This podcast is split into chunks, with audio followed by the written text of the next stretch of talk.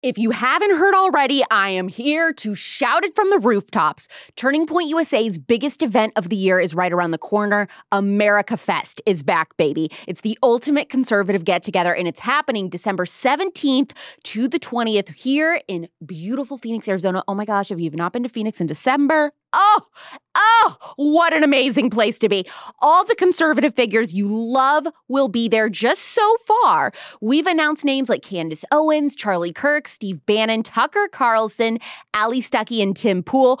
Great googly moogly. That lineup is juicy. And at the end of each day, there will even be live musical guests. There really is nothing like America Fest. Walking around, seeing all the people, hearing from your favorite speakers, everybody's all denimed out because it's like country concerts every night. You're going to learn so much about conservative ideas. Drop what you're doing, go to AMFest. That's amfest.com. Use my very special code, POPLITICS, to get 25% off your tickets.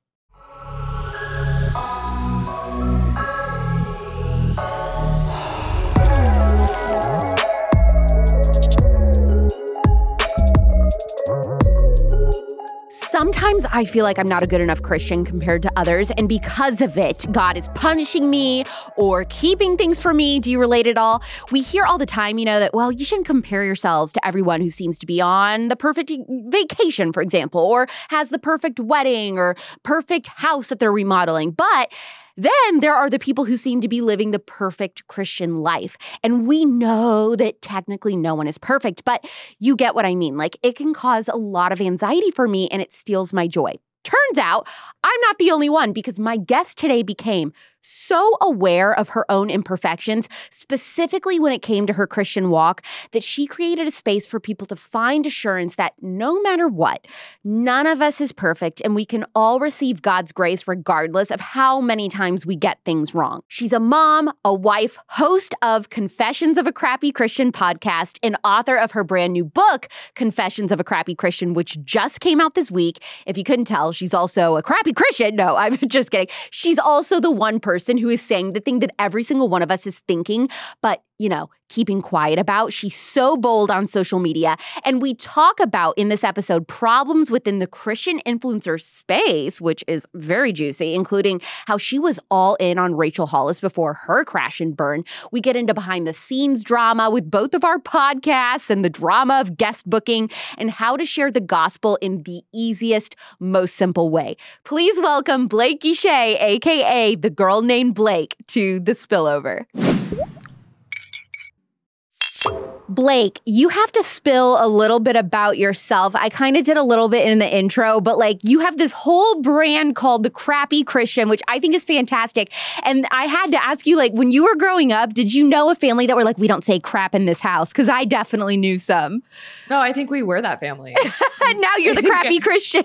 yeah, I think I, I mean, my parents will tell you now that it was, it was a little legalistic growing up. It's not at all. They've, kind of grown with us, which is nice. But I think I, I grew up in that home. So yeah, so yeah. tell me about the whole your whole brand, this concept of being a crappy Christian. Yeah, it's really it started in 2018. I was a new mom. Uh, I was kind of honestly starting to find my way onto the internet and I have always kind of been a cut to the chase kind of person. Let's talk about the real things. I am notoriously terrible at small talk and shallow conversations. And I just found myself wanting when I came to specifically Christian email conversations that were happening online. They all just felt very flowery and they just didn't go into things like I was like, I had postpartum and I wasn't sure I wanted to be a mom after I was a mom and I was struggling with my faith. And so it kind of was a if you can't find it, make it mm-hmm. situation.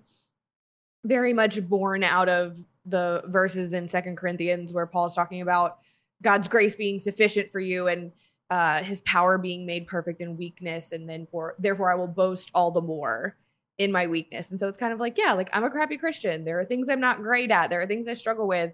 I don't plan to like stay that way, but I'm going to be honest about it in the meantime. Well, when did you actually blow up on Instagram? Because it feels like out of nowhere you just oh, became yeah. this whole thing yeah, I so Confessions of a Crappy Christian, the podcast was my 30th birthday present to myself in December 2018. 2020. I decided to kind of rip the band-aid off, start talking politics and logistical like masks and vaccines and all of that kind of stuff and it just it just blew up. Is it because you felt like there was a void in the Christian influencer space of females just not covering that stuff? Oh, there still is. But why is that though? This is what's so frustrating to me. Yeah, we're just gonna jump right in. I love that. Uh, it's because people. I, I there are a myriad of reasons. I think I'm not gonna speak for anyone, but I can tell you what made me afraid in the Christian influencer space to step into it was fear of backlash. Uh, cancel culture was at its finest and strongest, strongest at the time, and uh, there's what that wasn't being modeled there weren't a lot of like pastors talking about it from the pulpit. So we Mhm. didn't have the tools to navigate this in a like quote unquote Christian context. But at the same time, I'm like, we're the ones that have, we're the ones with the direct line to the person with the answers. Like, why? Sh-? And I still, two years in, get people that are like, Chris, like, stay in your lane, Christian. This is unchristian. I'm like, okay, like that's, it's fine if you want to feel that way. This is very, uh, I mean, unpopular and really going to ruffle feathers. But I have to say, so like when I I was in pop radio before working for Turning Point USA and working in the conservative, you know, political space. Yeah. All right. So when I was doing that transition, I anticipated that I was going to get so much hate from the left. It has actually been the opposite. The most, the meanest stuff I get is honestly from like Christians online that like nitpick stuff I do, or Same. conservatives that, you know, you're not conservative enough or you're too conservative. That's the hate that I get. So Same. I always think about people like you or people like Allie Stuckey, um, big Christian influencers. And I'm like, how do you guys deal with the people that are always, I, I just feel like there is this group of the Christians that are just like, it's not good enough or you did this wrong or said this wrong. Yeah. It, I think there's a few different like groups that are, you know, like you said, there's the ones where who you are as a Christian, too conservative for, too progressive for. I jokingly, my tagline is like too conservative for progressives, too progressive for conservatives. Yes, I get Like, told the same thing. There are people Right. on the far, far right that call me a liberal, which I think is Oh. laughable. And then I have like people that are, you know, more moderate. They think I'm extreme. So it's Yes. just, But, but that's the thing. If you're showing up on the internet to try to make everybody happy, you're gonna like your hair's gonna be falling out. You're gonna be stressed out. Like you're just gonna be, and it's not gonna be fun. It's supposed to be. I mean, at least a little bit fun, right? Like, yeah. Exactly. I think it should be fun. And I think that is something in the conservative space and the Christian in, space on social media anyway, of having that fun. I think John Crist was a really good pioneer of, you Yes. know, putting comedy in that space and, and some other people. Allie does a bunch of satirical videos. You're doing that. You posted a reel last night of you waxing your husband's nose, his nostrils or whatever, which was fantastic. It's just like fun entertainment stuff as well as deep conversations, but it's a good mix. And you do that on Confessions of a Crappy Christian podcast as well. Yes. Yeah. That is just this Confessions of a Crime Christian is like my pet project, right? We it's my baby, it's where everything started, but it's also I get to I'll be in five interviews a day and it'll be one on marriage and or dating and we're talking about like porn and masturbation and Yeah. how those things like impact and then the next I'm having a conversation with a, a woman who has had three stillbirths and how God is still good in that. And it's very like serious and and like heartfelt. And that's just I'm so ADHD so that's the perfect job for me is just like zinging around Yeah. and my my Instagram is the same way I, there's no cohesiveness it's just whatever pops in my brain and I feel like talking about that's what we're going to talk about That's exactly how I feel. And I'm very curious because you and I are very similar in that way of uh, at least kind of jumping around in different podcast topics. Like, uh-huh you if you're familiar with the spillover then you know like Right. every week it's completely different so when you are picking your guests i'm very curious about your process like what do you do because i'll say how what i do Yeah.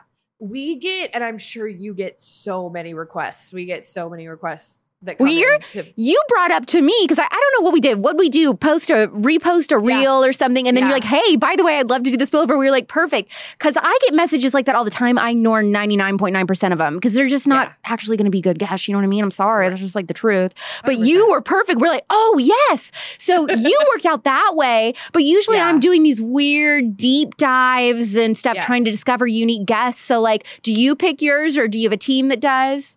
I so we get a lot of pitches. I have a lot of being more in the book world, I do interview a lot of authors. I've, over the last three years, created these really strong relationships with publicists. And so I connect with publicists. They pitch me, you know, their roster essentially for the next set of launches. And we kind of go through and are like, yes, no, yes, yes, yes, no. And then we book them out. I record super far out because I have two young kids and I don't want to be in here all the time. And Yeah. so I, I'm recorded like into December right now. Um, but yeah, I I very rarely have to do a ton because those those media kits and everything have like I mean it's somebody's biography essentially laid out in front of you. So we just get to kind of like go through them. That's so fun. I like picking the brains of other people that do this Yeah. because I, I mean, a lot of my guests are not podcasters. So I don't get to ask that question. So I was curious asking Yeah. you. One thing that you've talked about a lot is um, like weakness as a Christian, I guess, and things that you struggle with or that don't come easy to you. What do you think that, or what parts of Christianity would you say that you do especially imperfectly? Ooh, that's a really good question. oh, I am not inherently kind. uh, I am. She's going to cut it. right. Like I'm snarky. Uh, I'm sarcastic. I have to take my thoughts and my mouth captive a lot. Um, and I am. I yeah, it's a work in progress. But I my what always has jumped to mind since I was a kid is like kindness and self control. If we're talking fruits of the spirit, I'm pretty joyful. I'm pretty peaceful. I'm pretty patient. I can hang, but we get to like kind, and I'm like, "Ah, but I mean, I'd rather be funny. whenever it came out like it, uh, did you fall into the trap for at least i don't know uh, maybe you still really like it but are you really into uh, like enneagram and, and uh, personality tests or do you not do that I do, yeah. okay so do you find though that sometimes because i don't but do you find that sometimes those can trap you like make an excuse like well i'm a type 7 or whatever so like it's okay for me to be kind Yeah. of like you know smart, snarky to people Right. So I'm an eight. I really in the Enneagram world, I actually like went through the process of uh going through Enneagram coaching because God used the Enneagram to save my marriage at one point. We were like on the brink of divorce, read The Road Back to You, and all of a sudden it just opened these doors for us to understand one another in a way we never had. Um, I very much see it as a tool, just like the five love languages or any other like worldly created tool that can come alongside the gospel. I, but there are definitely people who take it too far. I've in the Enneagram world and a am a very prevalent voice of like it is not an excuse to be a jerk or for bad behavior. It's not meant to put you in a box. It's meant to help you get out of the box.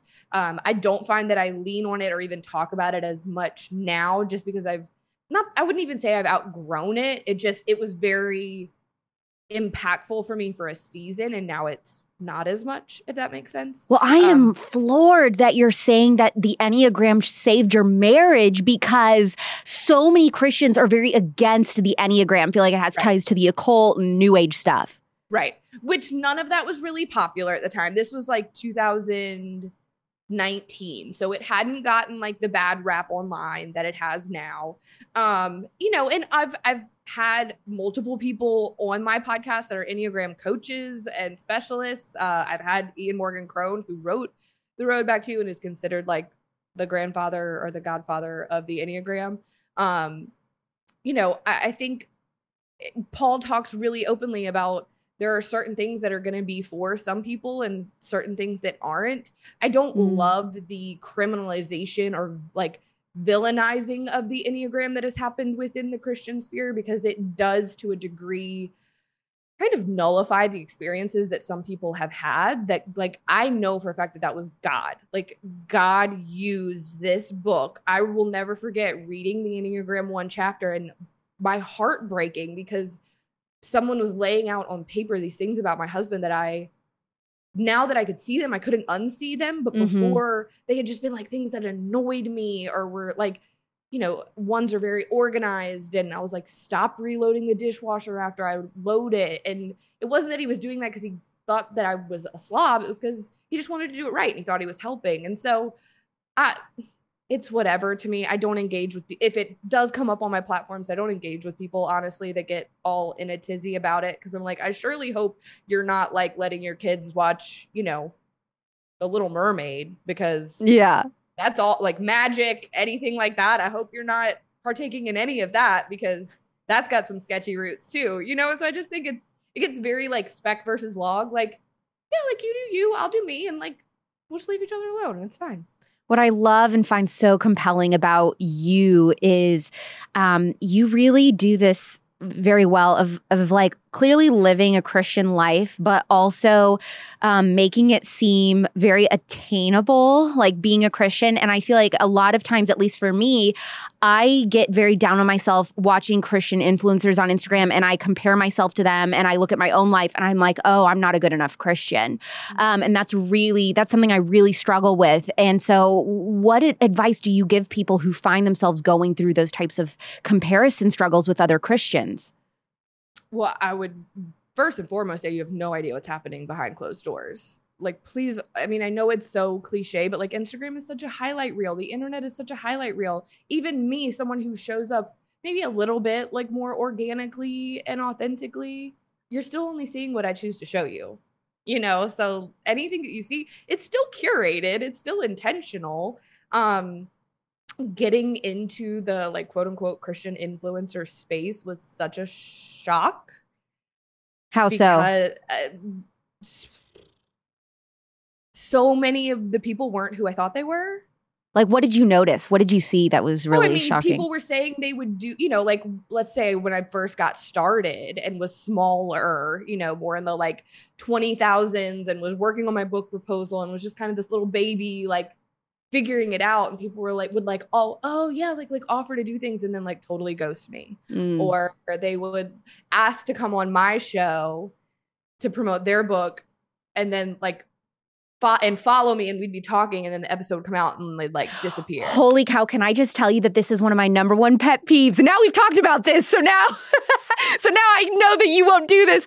But it hurts no. my feelings so much, the amount. But let, let me tell you, like, when we can discuss this as podcasters so we understand this. So for other people that don't know, like, there have been times we have flown out guests. Like, we're, we're a nonprofit, okay? We are raising money to get this money. We fly out a guest, put them up in a hotel, whatever, do all this stuff. I take them to dinner. I'm researching on them. I'm doing my prep work, prep work on this interview. I have uh, team members on my staff that have kids that are taken away from their families to edit this episode, put it out, all the things, okay? You know this. And then nothing. They don't post it even on their story. They don't even like it, comment, nothing. I'm like, dude, I just promoted the heck out of whatever your project whatever is. You're promoting. Or right. just you in general. And like, are you right. kidding me? It just, it's rude. It is. It's, it is. I, I will say, as someone who is right now on the digital press tour for my book, I am doing so many interviews, but I, and probably because I have the podcaster background, it just takes an ounce of intentionality. Yes. So what we did is like my team made a spreadsheet and every podcast interview I'm doing is going in that spreadsheet. And when it's going to air, gets put in there. And then we made a little line of tick boxes so that I make sure I share every single one from big ones like yours to these like sweet girls who are exactly where I was three years ago and yeah. are just excited that somebody will come on their show. No, I'm going to promote that. I'm going to promote this. It takes intentionality, but like, just don't be a jerk. Like, do you know who Heather McDonald is? She hosts the uh, podcast Juicy Scoop. She's like a comedian yeah. and it's a pop culture show. Is she the one that like passed out? Yes. Yes. Yes. Okay. She's the one that kind of like made that really crass like comment yeah, about that, like, God, I'm like, God's favorite. Essentially struck her down. Yes. Yeah. I got the yes. vaccine and I'm God's favorite and like nothing will happen to me. And then boom, she like faints right. on stage. Okay. So yeah. that chick, what's interesting, I love Heather McDonald. Like I didn't agree with that. I was there in the crowd, by the way, when that happened. Stop. Yes. Cause that was in Arizona. so I was at the show. Hit the like it was scary. Bounced. We were That's we terrifying. It was really terrifying, like being there. But anyway, she has said on her podcast before that um, when she has invited guests on and then they don't promote the episode and stuff, that she tells them you're never coming back on again, and like reaches out to them and is like, "Screw you, you're not coming back." and I was like, "Dang!" I told my team, I was like, "Should we be that cutthroat?" And I was like, "No, I'm too nice. I'm too well, scared." Okay, so, but this is another arena of like because I'm a Christian, I'm supposed to just like roll over and take it. Right. I'm supposed to just be like, it's fine. Like, no. I there is mm, how much tea do I want to spill? All of it. There there is a very prevalent Christian influencer who when I was smaller reached out, her team asked to come on my show. I lost my mind. I was so excited. Like so excited. Followed me on Instagram. At the time I have like $20,000. So now I'm Big like, deal. "Oh, this is this is happening." We have this really great conversation. Like I'm going to promote the heck out of her inter- her interview the day before her interview comes out, my team always emails the day before, sends like assets and links and stuff like that. Homegirl unfollows me on Instagram, never promotes the episode. What? Why do you think she unfollowed you for that? It could be because I was like had oh, this was pretty long after I had started talking politics. So she she would have known what she was getting into at the time. But I was it was so upsetting. Like this person, especially somebody that I looked up to and like revered. It, that was a rude wake up call. Yes, that is so sad. And it probably was mm. sharing politics. Okay, so like this is the thing though. People talk about how, you know, Christian women, we need to not get in that sphere with, you know, politics. It's too controversial. It's too polarizing. It pushes people away from Christianity. Right. What do you have to say about that? I think anything can push people away from Christianity. Like who I am as a person could push pe- push people. Like it's this idea. I, I don't know. I think we've gotten this idea that we have to be for everybody. And I'm like, Jesus wasn't. like Jesus wasn't for everybody. Everybody didn't love him. No, that's I, that is not a standard I'm willing to try to live up to because what that's going to require of me is watering myself down, changing what I'm passionate about, changing what I'm gifted at. Like I was pre law. Like I, this is what I love. I've always loved this. Why am I supposed to put that on a shelf and let it gather dust because it makes you uncomfortable? Well, on that note, I mean, what is what do you think it really looks like to love your neighbor? Because people might hear that word and they think like, you know, okay, I'm not going to love someone I disagree with, like how I love my family and friends. Like if it's just a person I know, you know, some mom in my kid's dance class or whatever, I don't have to put up with them. I'm just not going to talk to them or whatever. So if the Bible tells us to love others, what do you think that looks like practically for a Christian?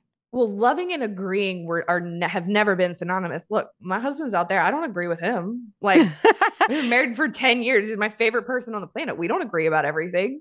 So I I genuinely can't wrap my mind around this idea that if you disagree with someone, that means you don't love them because that's what it gets thrown at as Christians. Like because I think I do believe that homosexuality is a sin, just just like I think having sex before you get married is a sexual sin. Yes. And they are the same in the eyes of God. Yes. Just like that means I don't love you.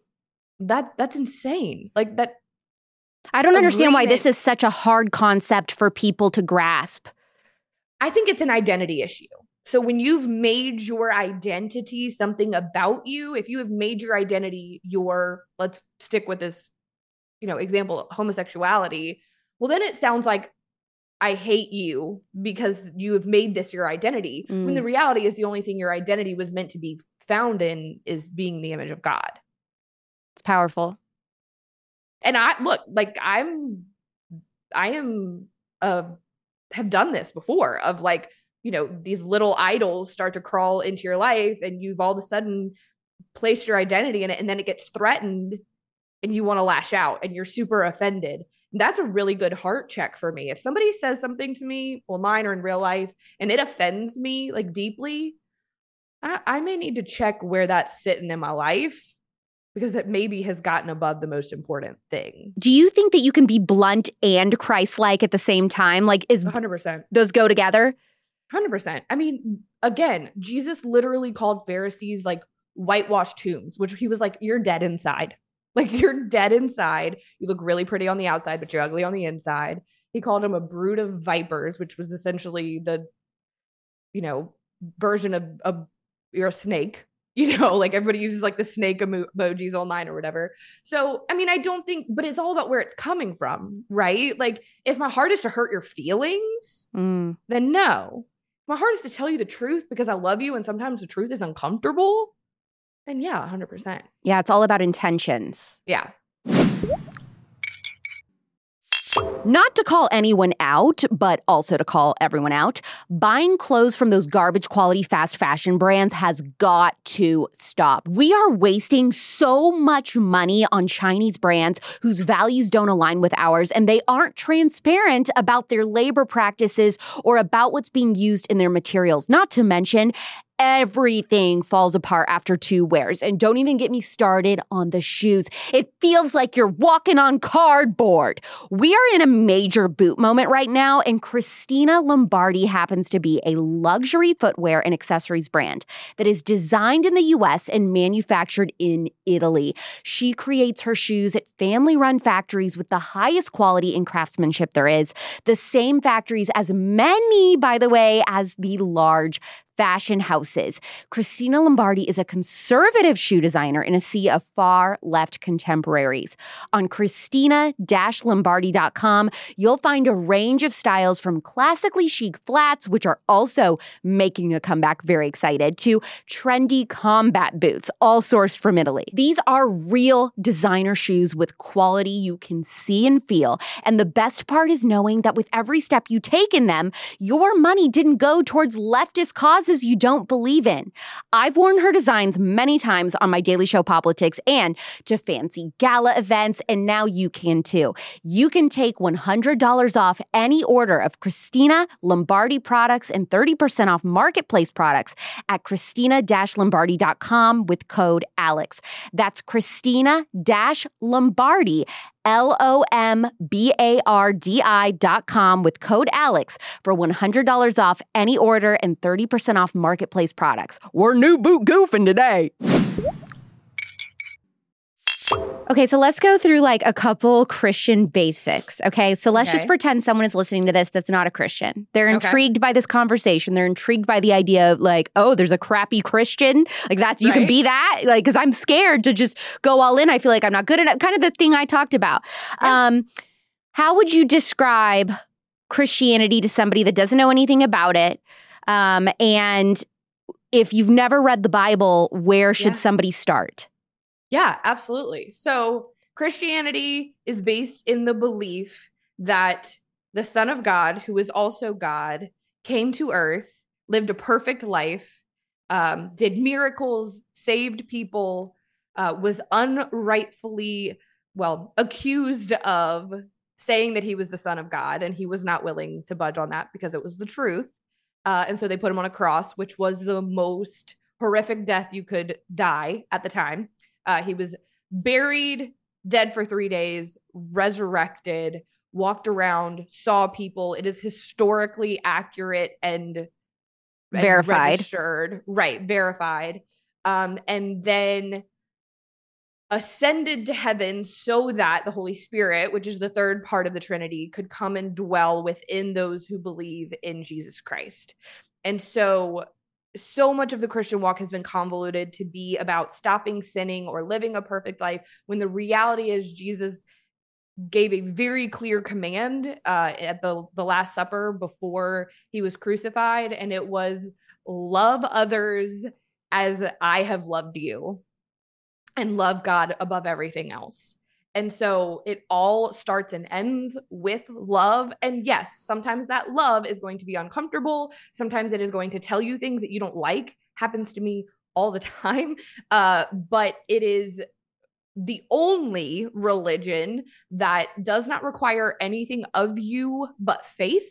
Mm. Uh, it is the only religion that doesn't want you to, it actually doesn't want you to dress yourself up, make yourself look more perfect, get it all together, check all of these checks off of a list. It literally is believing that he was the son of God, that he lived a perfect life, died, battled, defeated our sins, rose from the grave, and now we live our life to bring as many people to the foot of the cross as possible so that they can live out of abundance and grace and hope that is only available through him the best place to start is Romans, in my opinion. It's a really, really clear picture of grace versus law and the burden that we are not under and how much of the pressure is off, um, and how much the cross and Christ really accomplished.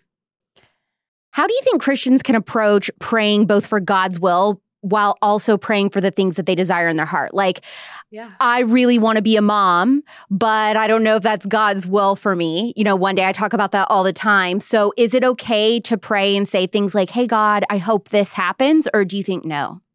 Oh yeah, 100%. So I think we have a misunderstanding of what God's will is. Uh scripture tells us that God's will is again for us to love others and love him. Um and he also gave us like free will and decision making abilities.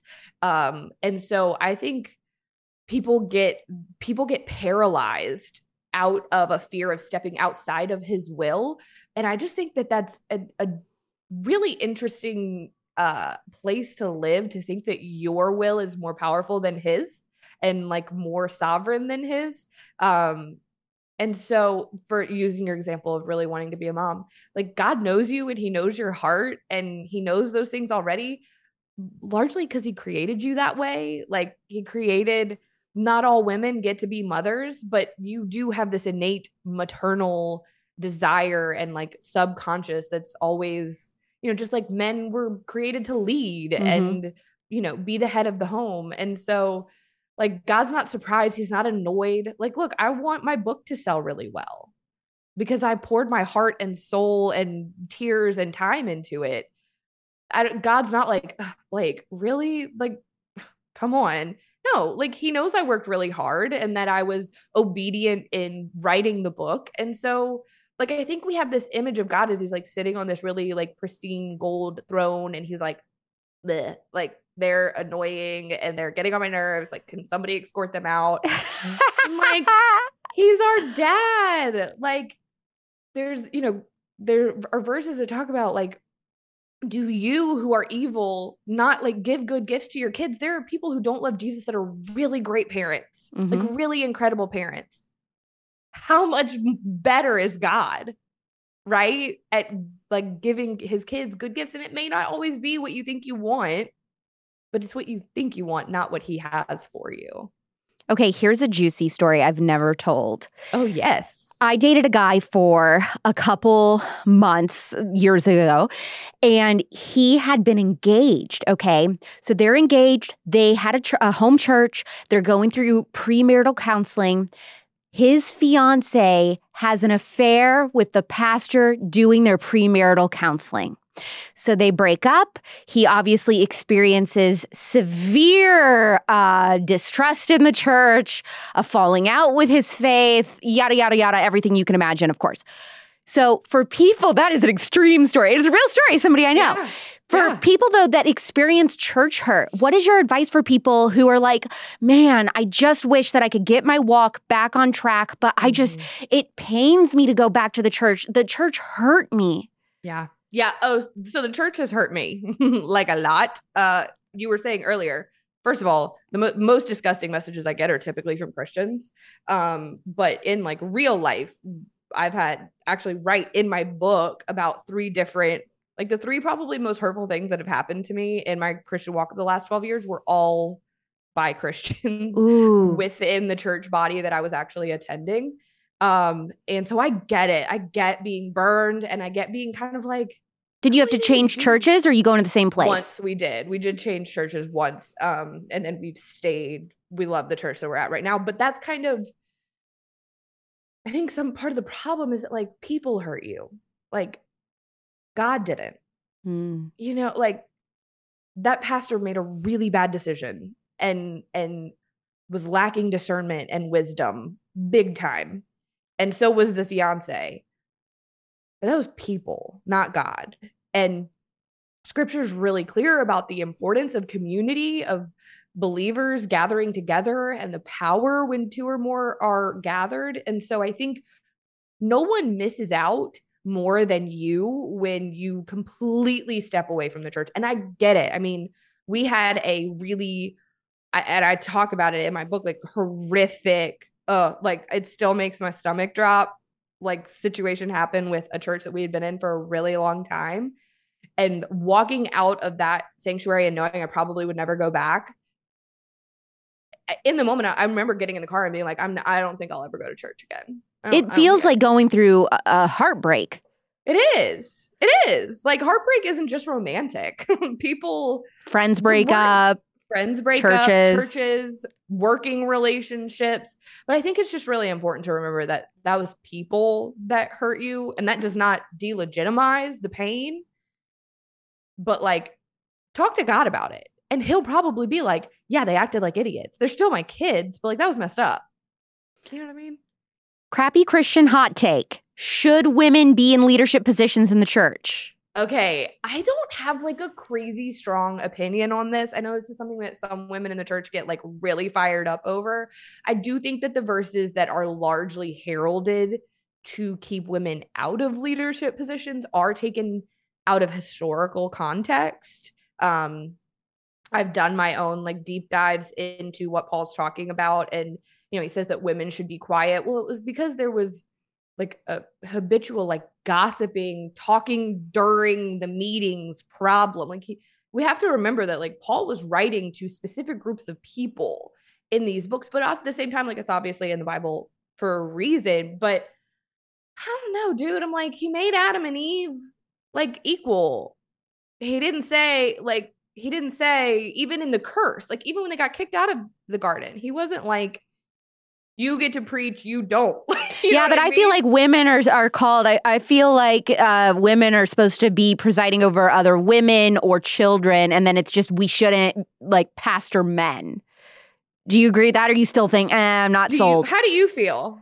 I, I don't think that women should be in pastoral positions in the church above other men above other men. Correct. I would agree with. Uh, leading a children's ministry, leading a women's ministry, that's fine. I don't think yeah. like pastoring the whole church on a Sunday with men and women in there. I don't think that's right. Personally, do you think women sh- that like America's ready for a woman president? Holy cow! Now you're giving me a hot take, Blake. Okay, here's what I think. Yeah, I'm gonna, I'm gonna get canceled. I do not think that America is either. ready for a, a, female president yet. I'm not saying it won't ever happen. No, yeah. Um, I don't think that we're ready for it yet. I don't either. I don't think that they would be elected conservative or liberal. I, I don't think the same way. I don't think so either. And I just, and honestly, I hate that. Like, honestly, I just, uh, lately, my hot take is that I've kind of started thinking maybe it wouldn't be a good idea. Okay, now I'm definitely canceled. Now I'm really canceled. and everybody hates us now. Now everybody hates us. I think that, like, I, I agree. I do agree with you. Like as much as I'm pro woman and think you know girls are great, I don't like. I don't want to be president. I, don't want to be the I don't want to be the head of my household. It's either. hard because you think of like amazing people like Candace Owens, Kayleigh McEnany, or like, okay, you know, but we love women like that, and I'm like, I do too. I just don't know if I want them to be president. But now I'm really going to get labeled like I have internal sexism or whatever. but no, it's good. I love it. It's very juicy. I don't ever get asked juicy questions myself. Usually, I'm asking them, so that's great. Okay, so um, one last thing before we get into your book because I really want to, you've told us a little bit, but I want to know yeah. more. You've talked about this before. How do you feel like girl boss and like hustle culture takes away from the message of Jesus? Oh, it, it stands completely in the face of everything that Jesus is about. First of all, can we just stop saying girl boss and just Hate like it. be a boss? It's like, over. I've talked about it I'm before too. A, yeah, like I'm not a mompreneur. I'm an entrepreneur. I'm not a girl boss. Like I'm the I'm the boss. Like I don't have to stick girl in front of it. That's just me. I don't mean that rudely. Maybe, maybe a little bit, but like, anyway, my like original entrance into the internet was hustle culture and like talking about it because I was coming out of it. I like lived in it. Uh, like 2018, 19, fully under the influence of, very, of a very popular um influencer who like wrote books and then had a very spectacular crash and burn. Uh, Ooh, I'm trying. I'm racking my brain. Who could oh, she be talking about? who it is? I don't. It's Rachel Hollis. Oh yes. Oh yeah. Wait. Can, do we have to beat this out, or can we talk about her? Oh, I don't care. Yeah. Okay. Care. The Rachel, the Rachel Hollis rise and fall was absolutely edge of your seat stuff on the internet during that time. I was at Rise LA. So I went to like flew from Louisiana to LA to go to Rise in 2019. I was on her book launch team for Girl Wash Your Face. I mean, I was all Whoa. in. Oh yeah, all in. And I ended up in adrenal failure because my body was like, I can't do this. I was just working myself to absolute death trying to train for a marathon. I am five two. I'm built like a Mack truck. I wasn't meant to run. And I was like, Rachel Hollis said we need to like train for marathons. So I was like trying to train for a marathon. I ended up at a actual doctor with the doctor going, I don't know how you're standing up right now. Like, oh my gosh. Horrible. So wait, she was paying you or what? No, no, no, no, no. No. It was like an oh, influencer God, thing. Like I was just all in. Yeah, Like, I yeah, okay, you were just a bought fan. in. Yeah. Right. Oh yeah. No. Like I was just completely bought in. Listen, the day that I start telling cute conservatives, everybody we're signing up for marathons, that's it. They know that I've gone off the deep end. My fall is coming. Alex has lost it. Like, yeah. Or yeah, just the whole it was just so toxic. It was very sad. And I just still am trying to figure out okay, did she knowingly uh, kind of swindle her way into the Christian movement because she was like, hey, this is a good market to tap into that'll buy books and women that are going to like really buy into inspirational messaging? Or did she get categorized as Christian when she wasn't even trying to do that? No, I the first time I ever went viral online, it was because I came out and said Rachel Hollis built her business on the backs of Christian women and then turned around and said, I don't need them anymore because I did what I needed to do and did a full 180 and changed her whole message. I'm snapping my fingers. Yes. Yes. Uh, I mean, I haven't I haven't talked about her in forever, but going back to your original question of hustle culture, there are literally quotes on Pinterest that are like, no one is coming to save you. You have to save yourself. You have to do it yourself. No, We can't save ourselves. Came. It's already done. I don't want to save myself. I don't want to pull myself up by the bootstraps. I am tired. Like I just want to rest and walk in obedience. Hustle culture is so toxic. It's I hate it. What is your advice for the woman who says, I have literally no idea what I'm doing or where I'm going? Speaking of that, Yeah. Um I think it would be do do you do you have to be going somewhere right now? Like Mhm. can where you are right now be okay? Because I didn't quote unquote go anywhere until I got okay with where I was. When I was in the the height of the Rachel Hollis hustle, like it is the cringiest thing in the world, but I like wanted to be an influencer. I wanted to be an influencer. And I was killing myself trying to do it and nothing was happening. And when I kind of had my own crash and burn, you know, her her messaging started. I mean, I, I was idolizing Rachel Hollis, and her messaging started changing, and I started being like, "Ooh, mm, okay, wait, like we're going off the rails a little bit." Kind of jumped off the train. God used that as a huge wake up call, and then I let it all go. I was I wasn't on Instagram. I wasn't doing anything. This is like early 2018. Yeah, I don't want anything to do with any of it. Really focused on my babies and my home and my husband. And then right before my 30th birthday, literally God was like, You should start a podcast. And I was like, Whoa, hold on. we just did this. Like, we just agreed that this wasn't what we were going to do. And then the podcast blew up, and that's been the ride ever since. So I think my advice to women is always like, get okay where you are so that if God does go and like takes you somewhere else, you're good. Like you've got a good head on your shoulders, you're level, but also like you're gonna have to work and take steps of obedience as well. So, okay, and the book is going to be called Confessions of a Crappy Christian as well, right? Same name as the Yes. podcast. Yep. Okay, so you told us that you're going to go through some of your moments of church hurt. What else is in this book, and and what inspired you to write the book? Uh, I actually, my publishing house found me on Instagram and were like, "Hey, do you want to write a book?" You're joking. So it was.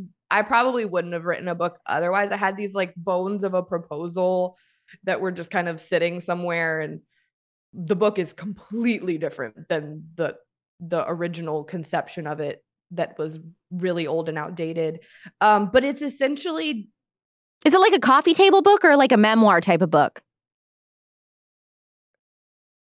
it's like a memoir but very applicable it's not a coffee table book it's very like i'm going to tell you what happened to me and i'm going to tell you what god did what he how he used it what he taught me the whole like the heart behind it is just setting people free because i lived in so much bondage for a really long time of like fear and shame and insecurity and and not understanding and so as I've grown and God has showed me these things, I feel very like come like see taste like he's so much better than you think he is.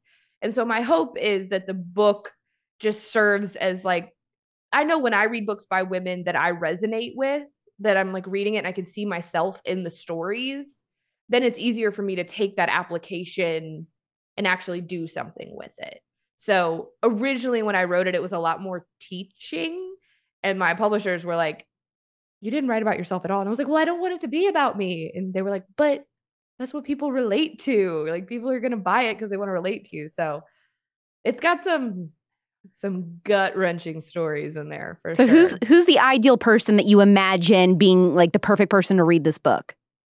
For for me, it's people kind of like you were saying earlier who have like maybe like tiptoed with Christianity that or or have been burned by it and kind of opted out. I mean, it's absolutely for like the firm believer and the woman who like lives her life for Christ, but my hope is that it reaches the people kind of, you know, more like around the outsides that are maybe intrigued by someone calling themselves a crappy Christian and they're like, "Wait, like this girl's not saying she's perfect and better than me." Like that's I would read that, you know, and that they can see themselves in it and and realize that like God didn't change. He is still good. He is he is still faithful.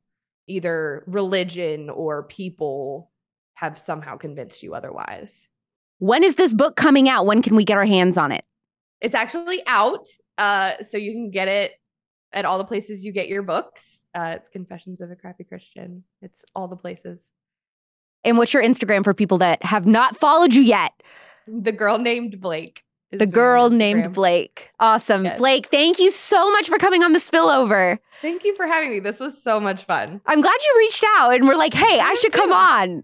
I, well, my followers were being very aggressive about it. They were like, are you going to go on the spillover? Like, you and Alex would be, y'all are like the same person. And so I was like, yeah, I'm going to shoot my shot. I love it. We'll have to like hang out in person sometime. Yes, uh, you got to come to a Turning Point USA event. You would I know. love it. I need to. I need to. Good talking with you, Blake.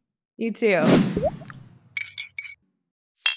Blake is such a breath of fresh air. This episode was just really a blast, like talking to a friend, honestly. And I am stoked to add her book to my bookshelf. If you liked this episode and you're really interested in more faith based episodes that I've done, go back and listen to season one, episode 26 with Christian sexpert Francie Winslow, all about how to have an incredible Christian sex life. I call her the Christian, call her daddy. You'll also really like my episode with Eric Metaxas I did last month about the role the church should play when it comes to speaking on cultural and political issues.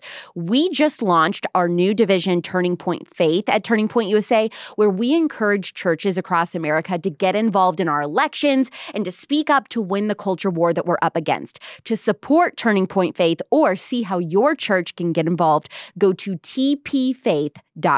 The spillover is back next Thursday at 9 p.m. Pacific, midnight Eastern on Apple Podcasts and Spotify. And you have the option to watch every single episode in visual form on YouTube or Rumble. Just go to Poplitics on YouTube or just search for The Spillover on Rumble and subscribe. I'm Alex Clark, and this is The Spillover. Love you, mean it. Bye.